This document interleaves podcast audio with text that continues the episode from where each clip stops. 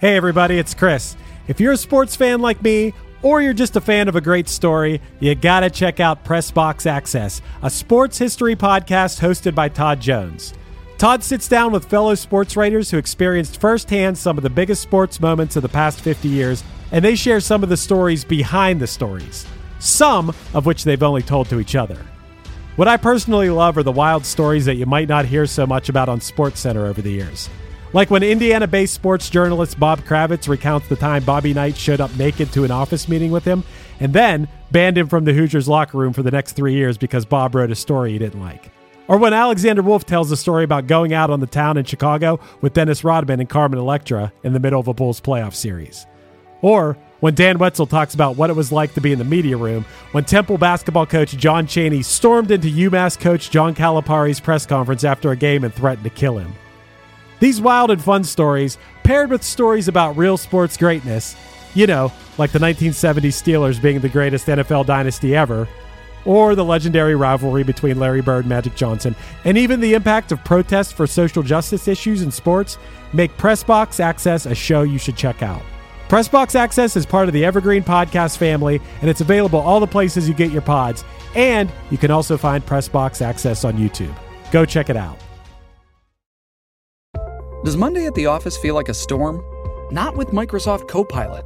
That feeling when Copilot gets everyone up to speed instantly? It's sunny again. When Copilot simplifies complex data so your teams can act, that sun's shining on a beach. And when Copilot uncovers hidden insights, you're on that beach with your people and you find buried treasure. That's Microsoft Copilot. Learn more at Microsoft.com/slash AI for all.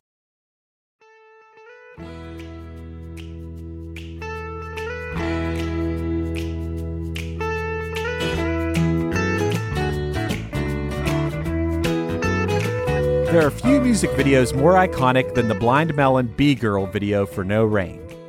In a time when grunge music dominated the airwaves with heavy distortion and dark sounds, Blind Melon took a grunge aesthetic but mixed it with the feel good psychedelic hippie sound. I'm joined by my bandmate Trevor Leonard to discuss if Blind Melon brought the one hit thunderclouds or not a single drop of rain.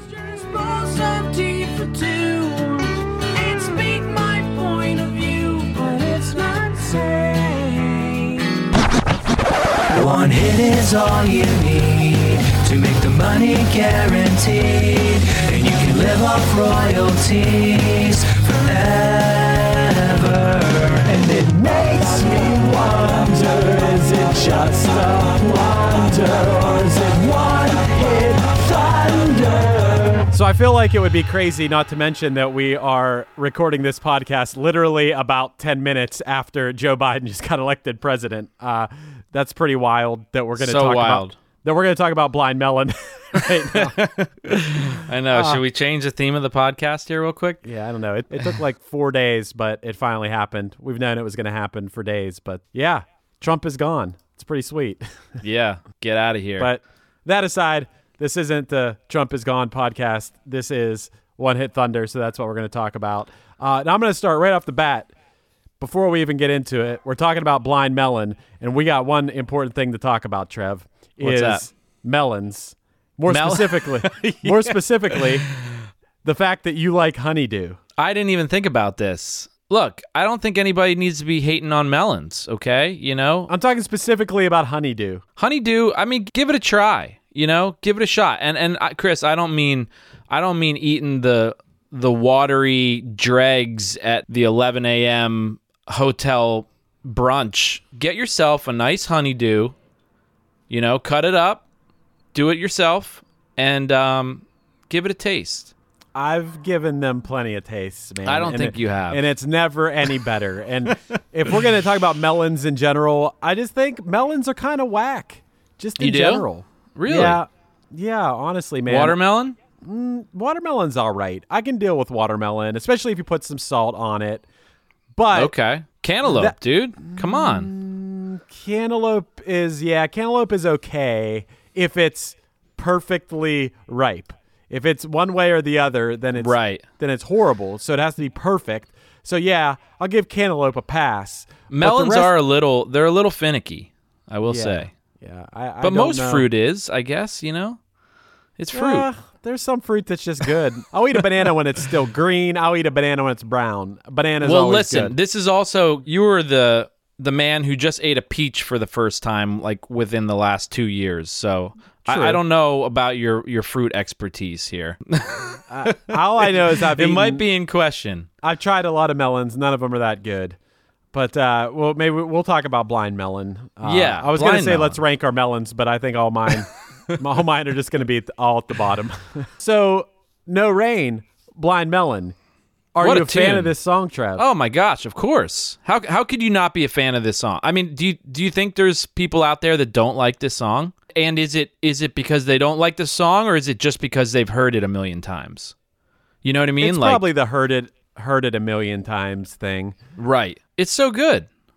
Yeah, it's right up your alley. You're such a hippie that you just you couldn't help but like blind is this melon. a hippie is this a hippie song I, I think they were you know what like it's kind of funny to that they they got huge off this song you know which has a bit of a hippier kind of like 70s vibe to it but but they're they're just a grunge they were a grunge band you know what i mean I like don't know, man. Don't know. Totally, a total grunge band. I mean, we were just talking about their footage from Woodstock '94. Yeah. Like you watch that, and it's just like distorted guitars, just like thrashing around. Like, I mean, they bring an acoustic on the stage, and they have like bongos or djembes, which is hilarious. That Hoon throws throws their djembes into the crowd I lo- at Woodstock. That was amazing. I love that he was rolling around on the stage uh, playing what, what what instrument? What did you call that? What is that? Djembe, the djembe. The djembe. Okay. Yeah, He yeah. was rolling around on the ground playing it. Yeah, I want to talk about that Woodstock 94 performance because I sent it to you before this. If anyone's listening, just look it up on YouTube. It's in like it's in the lowest resolution possible. It is. it is. It looks pretty rough. But Woodstock 94 is amazing, man. Of all the Woodstocks, I think Woodstock 94 was the best. All the Woodstock. You think it was better? The original seemed like it was terrible. First of all, the lineup at the original, not that solid, man. No. No, What do you go look at it sometime. You'll be like, who are these people?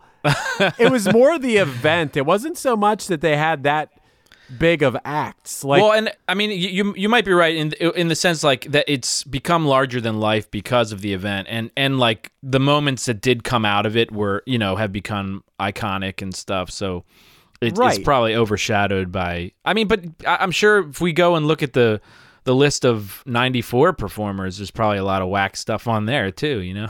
I don't know about that, man. 94 perform- performers, just off the top of my head, you have Green Day, Nine Inch Nails, Rage Against the Machine, Blind Melon. Who else? Porno for Pyros? Dude, there were so many good acts on Woodstock 94. That's true. And Did you didn't go to that? Did you? I wish. I Yeah. was too young. I was too young to be going to Woodstock 94. but I think lineup wise, it was the best ever. I mean, the Green Day performance with the mud fight was amazing, and the Nine Inch Nails coming out covered in mud was Mm-hmm. amazing. And then, you know, I had the Woodstock 94. I forget if it, if it was a double or triple CD. Did you have Yeah. that? Uh, I don't think I did.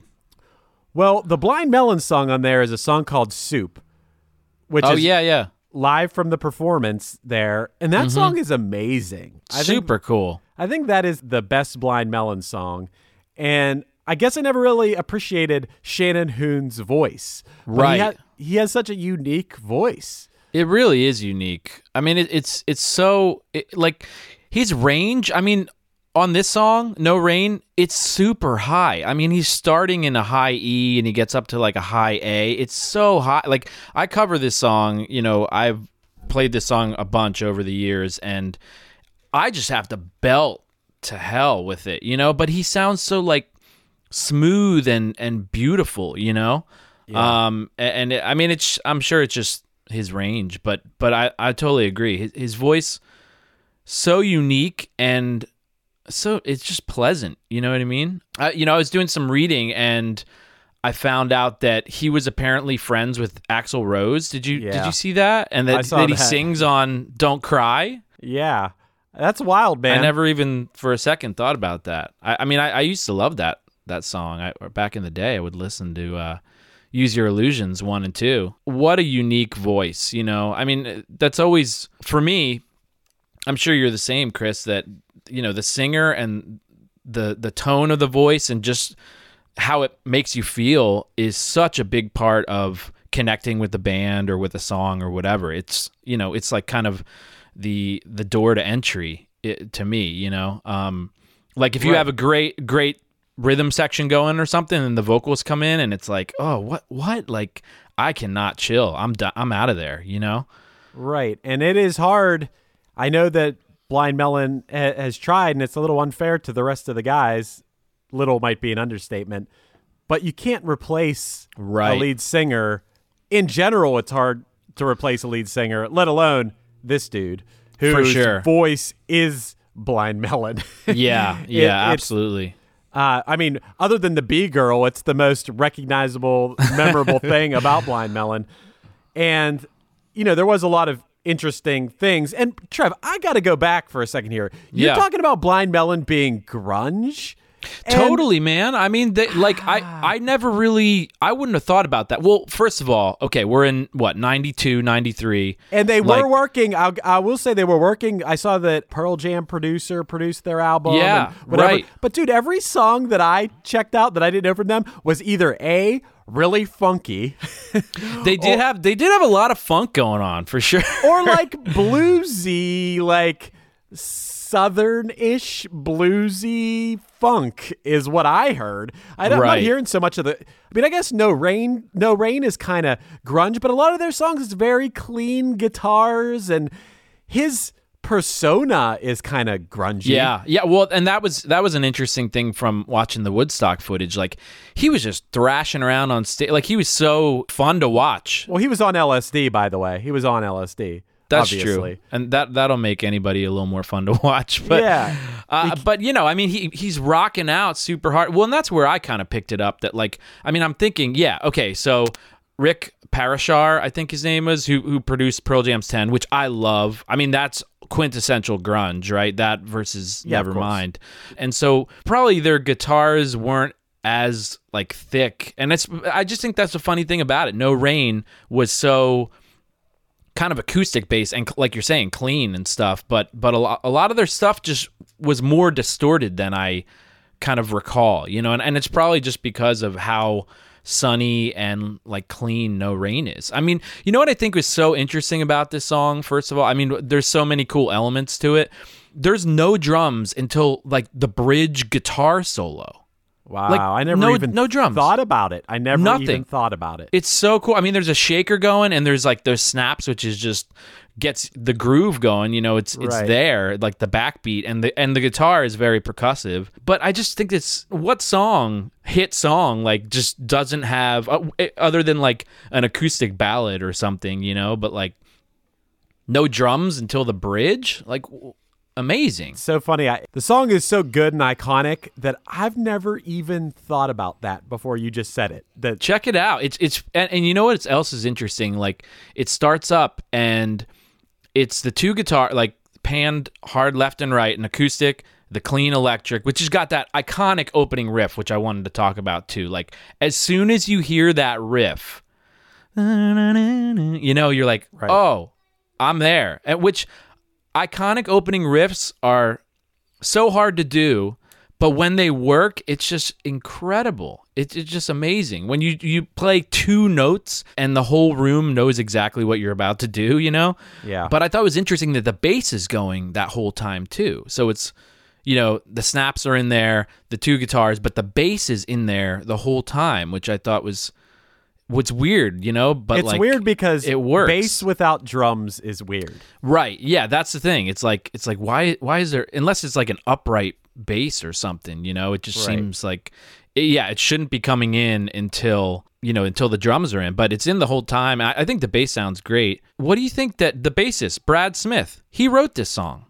Oh, Written by a bass player. that. I Yeah. did see that. Yeah, I like that. I think that's awesome. You're a bass player. You write songs. Hell yeah, man! I gotta I gotta give props to, to Brad Smith for writing. I mean, and like you're saying about that opening riff, Yeah. you hear that riff. Not only do you know what's coming, not only does it put you in a mood, but also what I feel when I hear that is 90s. right. Yeah. this is 90s music. it is quintessential 90s. you see the Bee. The second you hear that riff, you see the Bee. Right. and, yeah. and and you are in the 90s and that's wild how this song can just take you there. Going back to the drum, I want to talk about the drums. One more thing about them is when I Yeah. watched that Woodstock 94 performance, I did notice that they're playing in front of who knows how many people. A Right. Hun- Hundreds people. of thousands. Yeah. Easily. Yeah. and the drummer is so laid back and not not hitting hard at all. Right, he's yeah. playing he's playing great. He's playing it's not like he's messing up, but Mm-hmm. I just feel like I would be hitting the drums so hard as a drummer and he's just not doing that. And it's it's wild because you still have emotion in the music. I think it it's coming through Shannon Hoon, who came For out on stage in his girlfriend's white dress Yeah. Love that. and barrettes in his hair and he just looks wild and he's definitely tripping and Yeah. could you imagine not only playing in front of that many people and these Woodstock 94 sets are also like an hour to an hour and a half long, which is awesome. right. It's pretty epic. Yeah. But also be tripping during that. oh my gosh. It gives me anxiety just imagining that. and to wear that white dress is such a muddy event. Maybe it wasn't Oh. quite so muddy yet, but Yeah, Uh, he, that that dress was going to get ruined. I, Yeah, I'm pretty sure. sure. of it. no, but it's true. You're right. Like the drummer, I mean, even on the recordings, like he's hitting pretty light, you know, and it it adds something to. I think that's probably another reason why it doesn't. They don't feel as grunge because, like, I mean, you think about like Dave Grohl, quintessential grunge drummer, you know, versus this is like just totally different kind of playing, and and I think it's also kind of shows the evolution of of drumming. Like nowadays, it's like drums are just slamming like all the time, you know. But yeah, that's that's interesting point. as far as you know, we should talk about Shannon Hoon a little bit more. He was almost a member of the 27 club. He actually made it to 28. But it's wild how these huge, important rock stars. Now, Shannon Hoon could argue how important. I feel like it's rude to say he wasn't. he definitely was part of one of the biggest songs of the 90s. Yeah. he probably had a lot more to come. Of course, I like No Rain.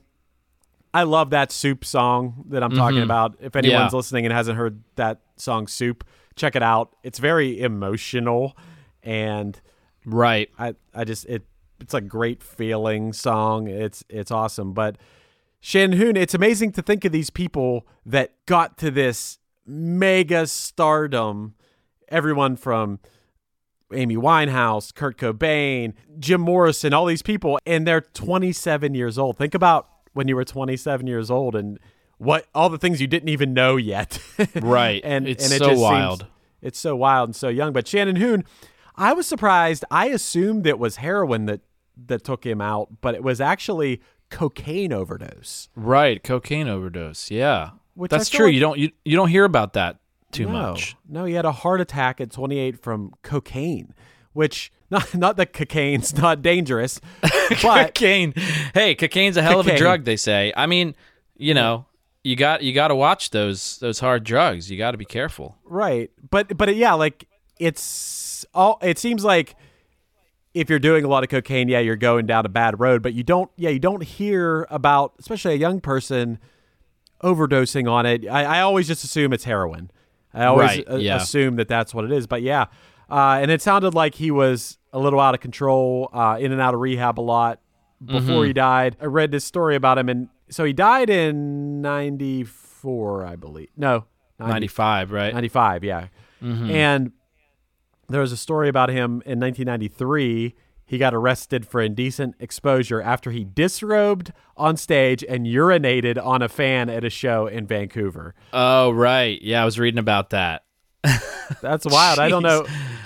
also, the when I read that story and I don't have any context for it, but A, why would you urinate on a fan? and second of all, was the fan still a fan after? Is Right. Did the they question. did they become more of a fan or did they did they go the other way? Yeah, I was reading that there was like they they had to perform some it was something like they had to, as a part of, you know, making amends for that, they had to perform at some Canadian festival or something after that. But yeah, I mean, he was probably pretty fucked up. I assume. Well, you know? also, you know, you know, I don't know if it was like an aggressive act or if it was more like right. he was just so free that So he was free. also he was so free that he felt the need to take his clothes off and just be free with his urine too. It could have Yeah. been and, and the fan could have been just as free and just loving it. you know?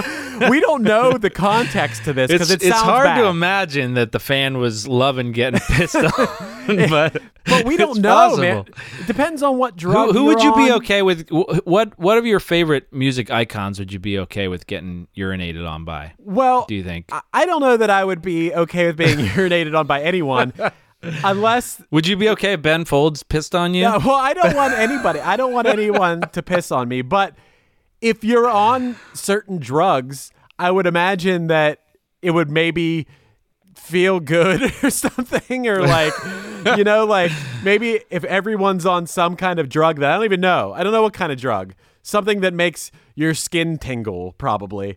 And right. then he's like, I. But it doesn't seem like it wasn't like, oh, I really gotta pee. I better go over there and pee. it's probably more just like, a, let me get wacky. Do you think? Do you think he felt embarrassed about it? after, I I would feel so awful. You know, I definitely would feel terrible. I felt terrible last night. I I had a little bit too much to drink, and I guess I was being loud about. you didn't about- pee anybody, did you? No, I didn't pee on anybody. I was just I was just being loud about uh, Jesse Eisenberg, the actor, about whether I liked him or not as an actor. And I was, and then I woke up this morning. I was like, oh damn. I was being so loud about that. That's So, hilarious. it- so you were embarrassed about that. You would definitely Yes. be embarrassed about peeing on somebody. Yeah. What's your most embarrassing intoxicated moment? Because I'm always embarrassed, even even if the next morning I barely, maybe I was just like a little bit loud or felt like, I, oh man, I was obnoxious last night. But I don't think I do anything too bad. Do you, do you have anything come to mind? I don't know. I'm sure there's there's many. You're usually pretty mellow. Yeah, usually. I mean, it, yeah, it's probably just like I like spilled something or something or broke broke something by accident. It probably wasn't anything too intentionally aggressive. Just like, Right.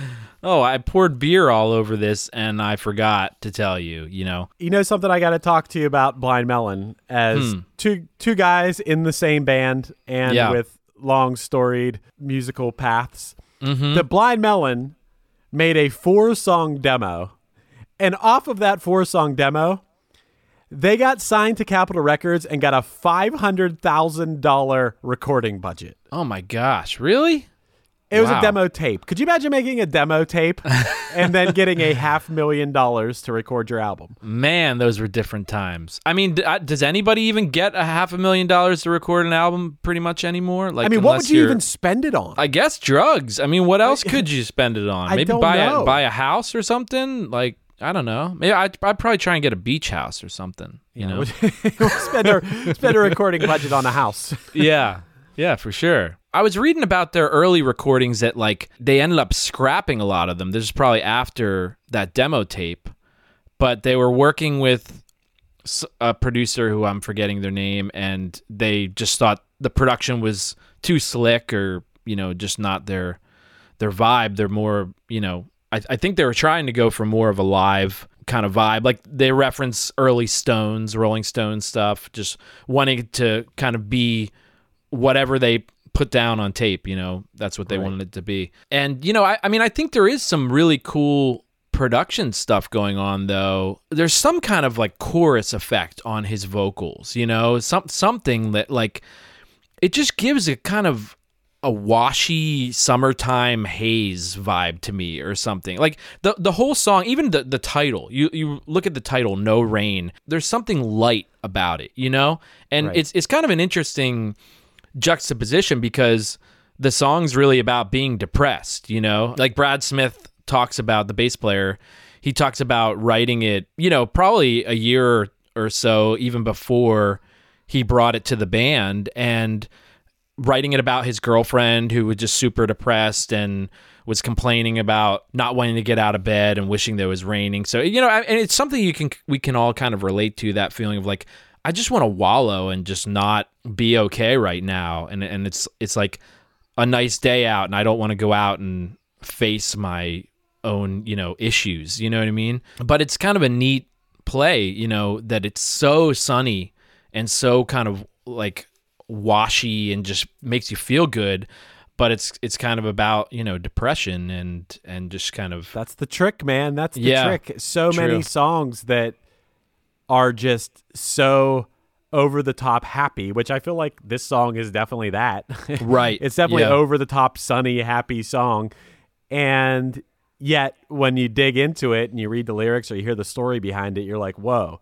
How are those two things?" Now, is it that the person writing it is making themselves feel better Right. Like what device does that have kind of or how how does that work? That no, that's true. Yeah, it's it's it's almost like I mean, I, I guess it can be, be seen in, in a few different ways, but I almost feel like it it's a device used to be like, okay, listen to my song. You're you're gonna you're gonna feel good and like it. So I just want you to listen, and then you can go like unpeel you know peel back the layers if if you want to dive deeper almost you know? Like you know NOFX is is pr- great example of that. Is they'll just have like a poppy song like a pop punk song practically and then you start reading the lyrics and you're like oh my god this is so twisted you know? So i don't know if it's that or i mean maybe maybe it was something even playing off uh, in this case of no rain.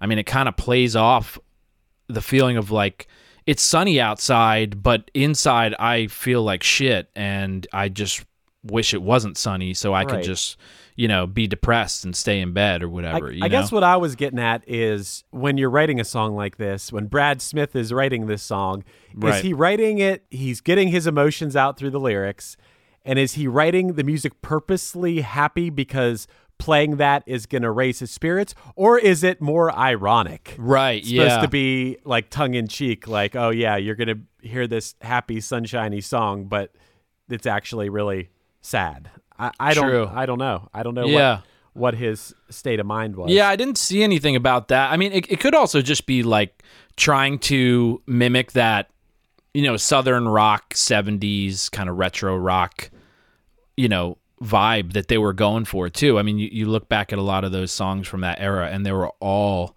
that kind of major sounding tunes, you know. So it, Right. it could could have been that, but I, I think I think you make a good point too. It it certainly could have been either of those things, or maybe it's a combination of all of it, you know. Lucky Land Casino asking people what's the weirdest place you've gotten lucky? Lucky? In line at the deli, I guess? Aha, in my dentist's office. More than once, actually. Do I have to say? Yes, you do. In the car before my kids' PTA meeting. Really? Yes. Excuse me, what's the weirdest place you've gotten lucky? I never win and tell. Well, there you have it. You can get lucky anywhere playing at LuckyLandSlots.com. Play for free right now. Are you feeling lucky? No purchase necessary. Void where prohibited by law. 18 plus. Terms and conditions apply. See website for details. I'm not going to lie here. I've become a factor fanatic lately. I'm a busy guy, and getting to eat restaurant quality meals that are ready to heat and eat in two minutes has been amazing. Eating better is easy with Factor's delicious, ready to eat meals. Every fresh, never frozen meal is chef crafted, dietitian approved, and ready to go in just two minutes. You have 35 different options to choose from every week, including Calorie Smart, Protein Plus, and Keto. And also, there are more than 60 add ons to help you stay fueled up and feeling good all day long. I've been spreading the word to everyone I know, not just here on the podcast, but in person as well. Factor is the perfect solution if you're looking for fast, premium options with no cooking required. You get as much or as little as you need by choosing your meals every week. Plus, you can pause or reschedule your deliveries anytime. And the math doesn't lie. Factor is less expensive than takeout. Plus, considering every meal is dietitian approved, it's also nutritious and delicious. So what are you waiting for? Get started today by heading to factormeals.com slash one hit 50 and use the code one hit 50 to get 50% off. That's code one hit 50, the words one hit and the number 50 that is, at factormeals.com slash one hit 50 to get 50% off. Trev, did you have this album when it was out or did you have to dig into them now? Did you did, did you know I want to say I did. I definitely knew them, but I can't remember if I had this tape or not. I don't. Well- I don't really remember. I mean, I specifically remember having Pearl Jam 10, like the the cassette tape and like mm-hmm. getting that at my the book and record in Newtown, Pennsylvania, Bucks County, you know, like and and just loving it. Like I, I was I was kind of into more of the heavier grunge, you know. I still don't know if I consider this grunge, but okay. Well, let's say let's say in in the sense of timing only, All you right. know, like All like I, I don't know. I mean, I guess timing and his vocal delivery, I'll give it to you. But yeah, but although wait, vocal delivery, what am I talking about? This guy is not anything like he doesn't have the her thing Right. going at all. He has the complete opposite of it. That's true. It's I so don't know. I smooth. would argue this is not grunge, but I mean, it's, it's yeah, it's more it's more like southern rock and roll for sure. You know, I mean, they they I think originally from Mississippi, and then they moved to L.A. there's all kind of places they lived. I think India Shannon Hoon's from Indiana, so Mhm.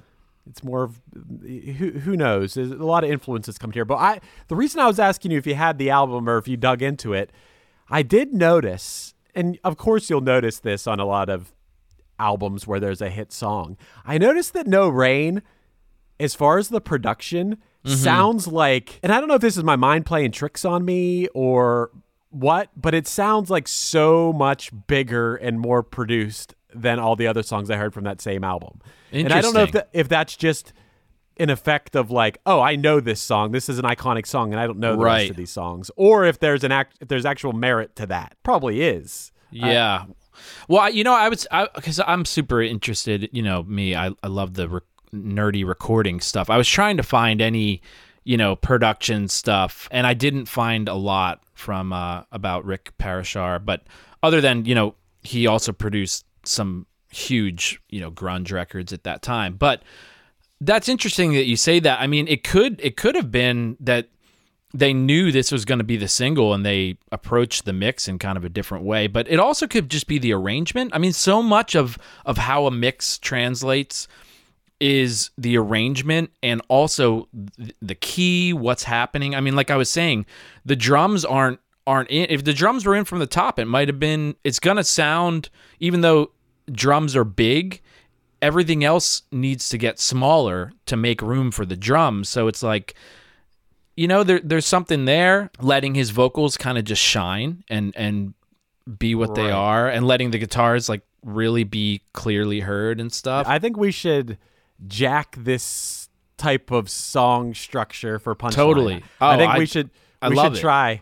you Yeah. know, clean guitars with bass. Right, with bass, Just, yeah. Just either snaps or I mean, I'm not saying to to actually rip off the song. I'm just saying Sure. like the the elements, Right, And try yeah. to make a song based on these same sort of elements because that's. I can't believe I don't think about stuff like that sometimes. I don't. right yeah you're just like okay the drums one two three four drums are in you know it's like right. i mean corey's not going to be too happy about it but we're gonna we're gonna We'll make, make sure snap. he shines when he comes in. Yeah, when may he be comes happy about it. He he can vape during that whole beginning. That's true. He can vape the whole time. He'll We're be also gonna we, we need to see if if Corey can play his light as the drummer does here. I don't no think it's possible. Way. No Do you way. think it's possible for Corey to play that light? No, I He's don't. like the hardest hitting drummer. I don't know. yeah. So as far as what else was going on when this song was out, because this song only peaked at number twenty, which is one of those strange things.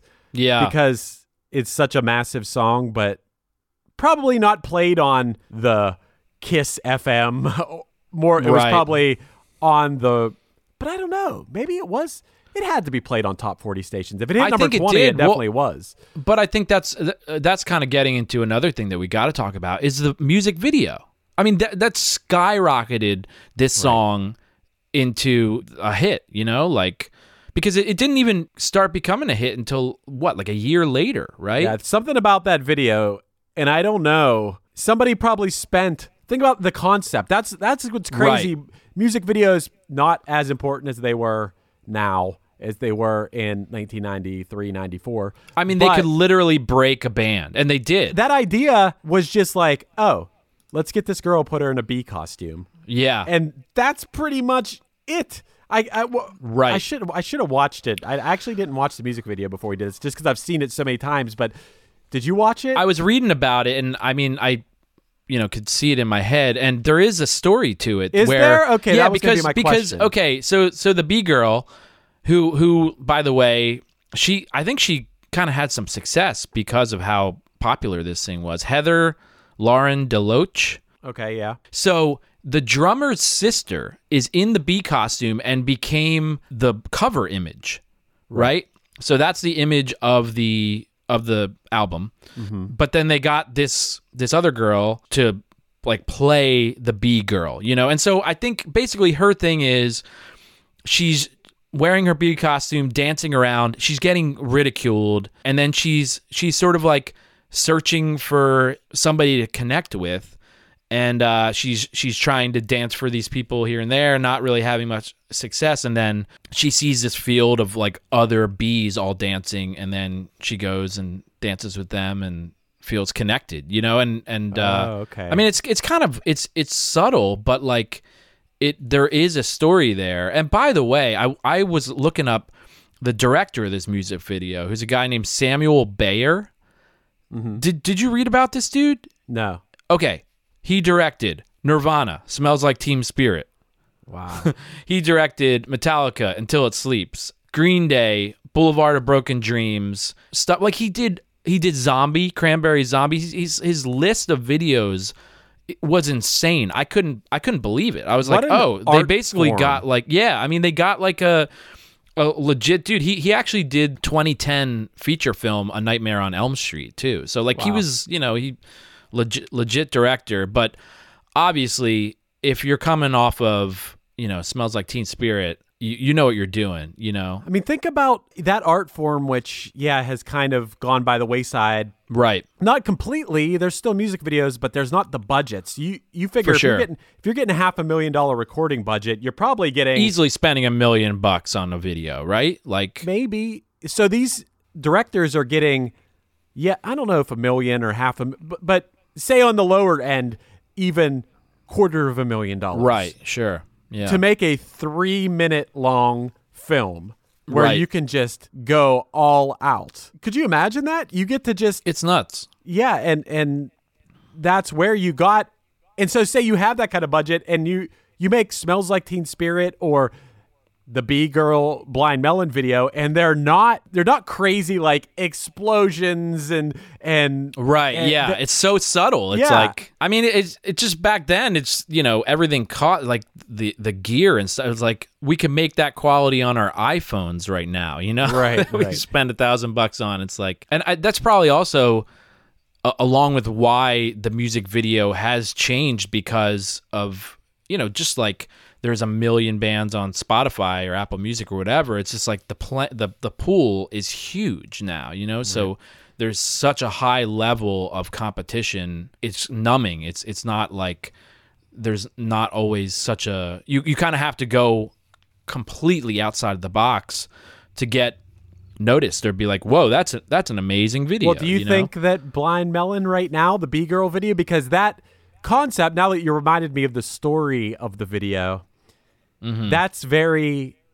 Think about 90s alternative music and the feeling like an outsider when you're an angsty teen or you know, Totally. young person. And the story of that video probably won over so many people to the point where the song it was almost like the video was the first thing the song was almost secondary to the message or the story behind that video that people related to. So you had that whole other level of relating to something if you related to the music video. Smells like teen spirit's another good example. If you feel like you're in high school and you're this outsider it has the cheerleaders and the you know you're they're at the bleachers and and it's this dark crazy looking thing. Absolutely. and so yeah those music videos No, I think sure you're right. And, and and uh, yeah, I think that's what you know the interesting thing about the timing of this and and how iconic.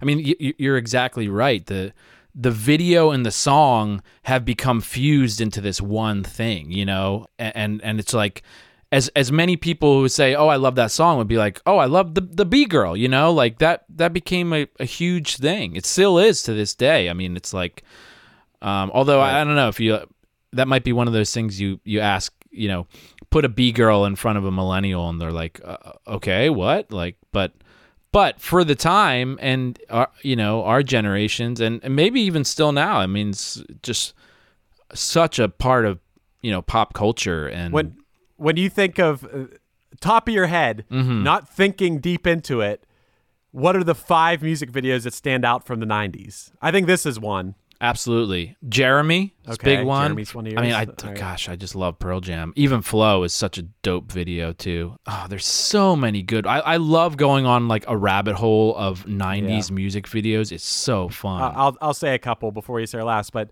this one, No Rain, sure. Sabotage. Oh yeah, absolutely. What year was that? I th- oh, actually, it's '94 because Oh we right, were considering we were considering that. from '94. That's right. Yeah, you're right. Oh, so And- good. Oh my gosh. What else you got?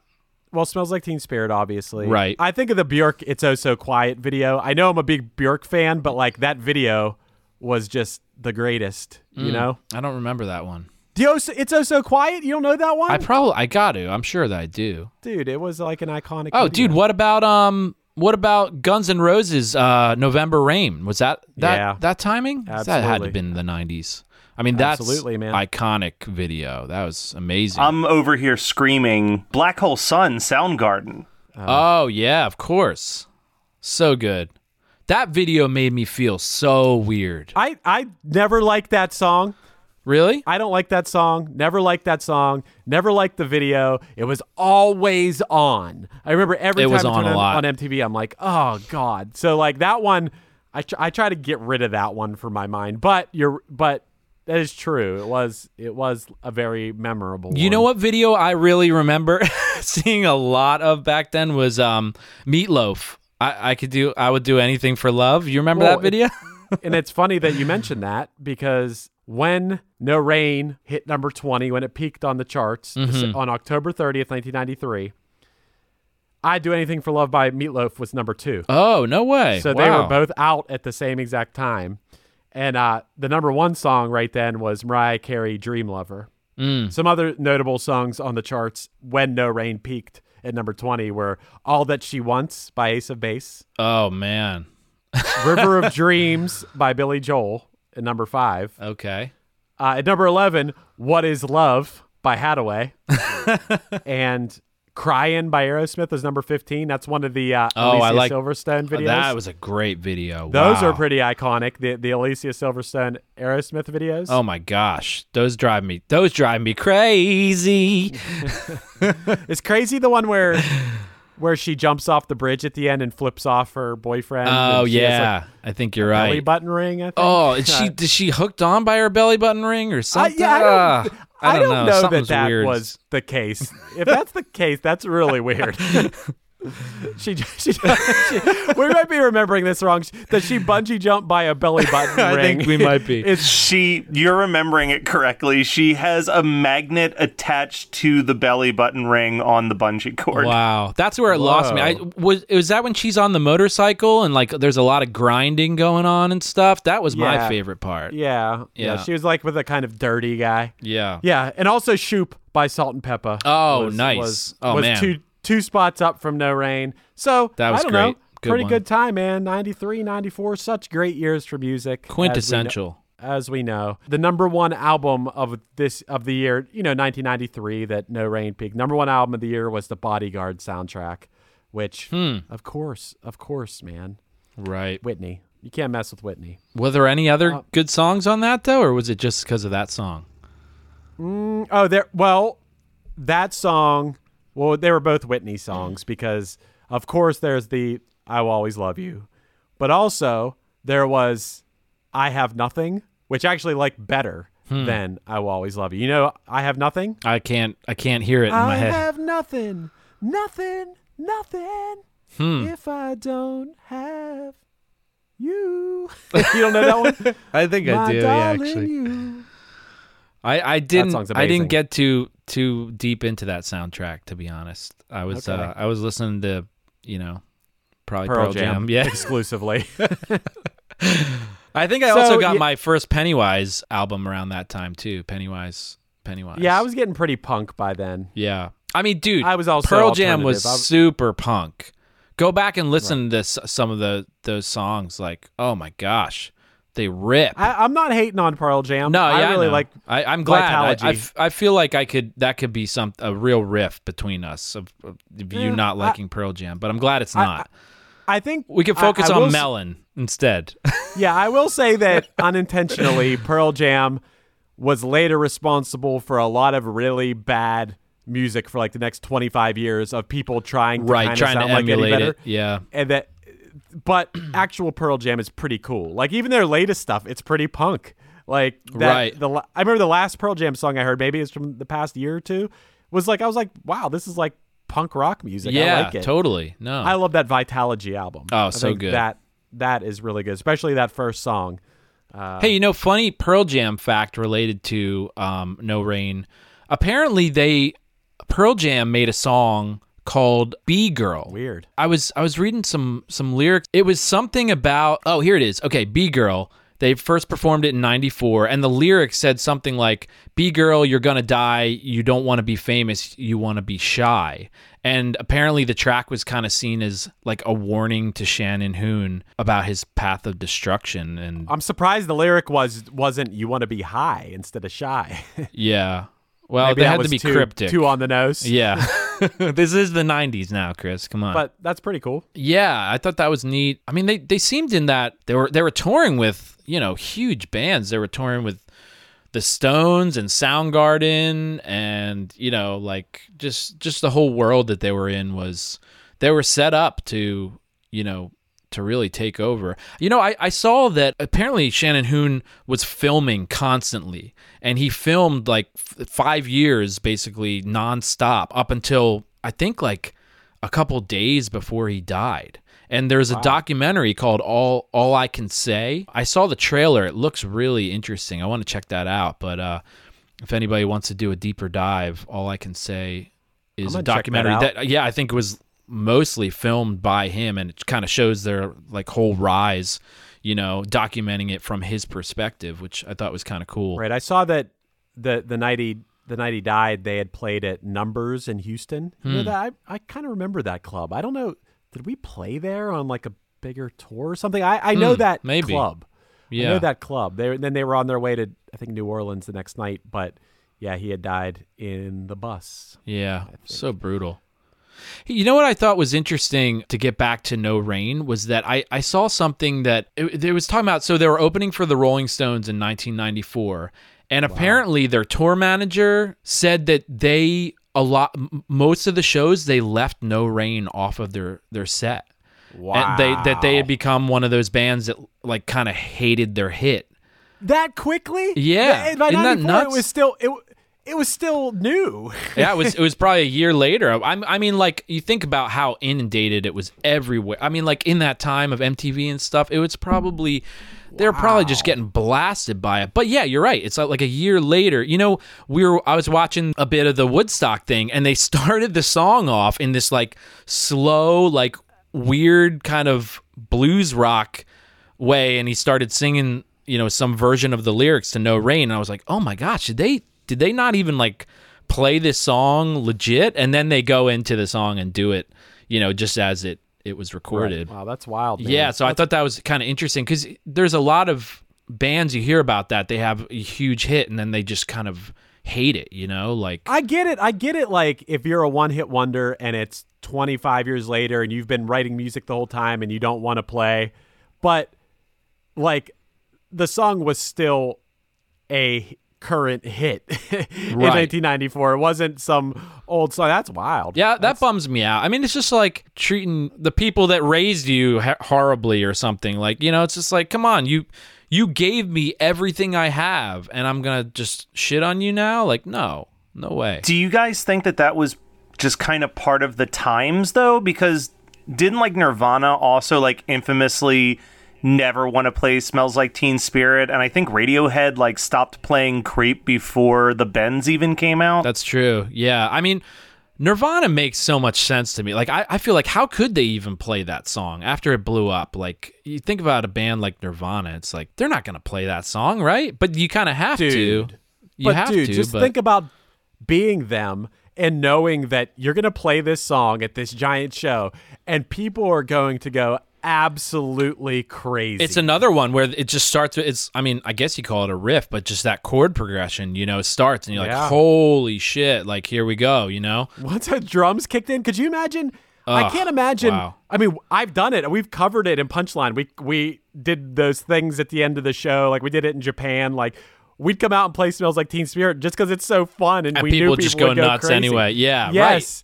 and I can't imagine being actually Nirvana, Right. And coming out, and once those drums kick in, and just watching the madness. I'd be afraid people are going to get killed. Like, Yeah. just the insanity of that. At the, the the biggest song, one of the biggest songs of all time, Mm-hmm. that rocks. It's definitely the biggest rock song of all. I mean, I don't know. I'm not basing that Grunge? on like, actual. it's definitely the Let's biggest grunge song of all time, but, but right. But yeah, one, it, but sure. rock in general, Yeah. rock in general. It's up there. So yeah, I don't know, man. But anyway, this song, we're obviously both fans of it. Yeah, it's great. We obviously both think this is a great band, Totally. and I might not listen to them on the reg, but I like them. yeah, I- same, same. I, I would suggest anyone listening to this, you obviously know No Rain. I would highly suggest you check out the song Soup. And more specifically, I would say check out the Woodstock 94 live version of that song. I think it's very beautiful song. Absolutely, And yeah. I think we would agree that this it, this brings the one hit thunder. Brings the thunder. one hit blunder. For sure. And I do think if Shannon Hoon wouldn't have died, they may have had a few more hits. Yeah, I think you're right. They wouldn't. They wouldn't be one hit wonders. Mm-hmm. I don't know. It- he did die. He died in '95. This song came out, or this song hit the end of '93. So yeah, they had some more hits in them. Definitely. They weren't done. They weren't done. no. But sadly, Taken too soon. they did try. They did get a replacement singer. They are. They released new songs this year, Oh, with the new really? I didn't check those out. Huh. and I do feel for bands where their singer dies because, Right. especially like No Rain, the bassist wrote the song. Right. He yeah. wrote it. Yeah, yeah. and, and yeah, he had a great frontman to perform it, but it's sad that you can't get the same effect that. But the song still exists, Mm-hmm. and I, I just think they should have got the Bee girl to be the singer after. Or just no vocals and just the Bee girl dancing up on stage. yeah, yeah, for sure. But uh, cool, man. It's been a really good episode. I think. Yeah, I like- totally. I like I like talking melon with you. Me too. Me too, Chris. It's always fun talking melon with you, bud. yeah, and if anybody's listening to this, you know, Trev and I both play in the band Punchline, and by the time you're listening listening to this, we most likely have a new song out. New called- song out. Yeah. called Be Right There. Punchline Be Right There. Look it up. And also, Trev, The End of America just released a new song recently, right? We got one coming out on uh, the November 20th. Yep. Holy shit. Yep. Holy shit. Right. Holy shit is right, man. Wow. PA showing up. Yeah. Hey, you know, I, I thought it was kind of cool that the guitarist from Bl- Blind Melon, Christopher Thorn, is originally from Pennsylvania. He graduated Oh, from, yeah. from UPenn in Philly. So, Nice. our PA boy. You're out in Philly and I'm in Pittsburgh, and I think you and I should really take credit Yeah. for the fact that Trump isn't president anymore. Absolutely. I'm proud of our, our cities. Big time. Hell yeah, man. Yeah. And I think Shannon Hoon would be proud too. I, don't know what his political affiliations were, but I, I did watch him on LSD Yeah, where- he was- wearing his girlfriend's dress at Woodstock 94. So I would assume that if Shannon was with us today, he wouldn't have been a Trump fan. Right. Yeah. I agree. But I, but I guarantee you that Trump would probably try to use his music at his rallies. That- Right, that's yeah. probably what would have happened. he definitely Ah, would. but cool, man. Thanks for being on. Yeah. Thanks for having me.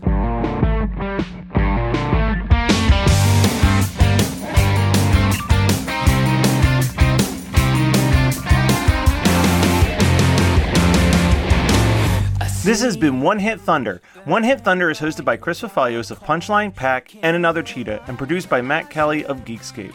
Underneath me is the new Punchline song Be Right There, which is coming to streaming services on Friday. Punchline has a music special that will be streaming on Amazon Prime on the 20th of November. Be sure to check it out. And let us know your thoughts on the show by emailing us at One Hit Thunder podcast at gmail.com. Make sure to rate, review, and subscribe to us on your favorite podcasting app, and tune in next week for another episode of One Hit Thunder.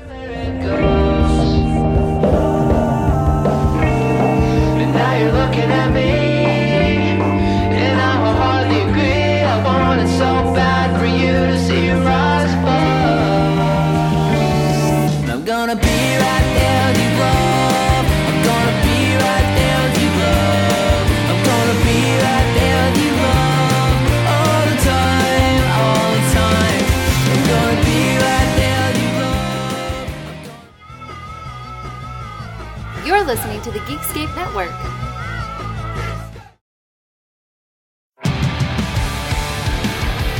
What's up, everybody? I am Finn McKenty, host of the Punk Rock MBA podcast, part of the Sound Talent Media Podcast Network. My podcast is all about doing what you love for a living, and every week I sit down and talk to people who have done exactly that. For example, musicians like Tommy from Between the Buried Me, Matt from Periphery, Lil Lotus and Shinigami, among many others, photographers, artists, designers, YouTubers like Glenn Fricker and Sarah Dici, and I unpack exactly how they got to where they are today with the goal of helping you do the same. So if that sounds cool, you can listen and subscribe at soundtalentmedia.com, and I'll see you there.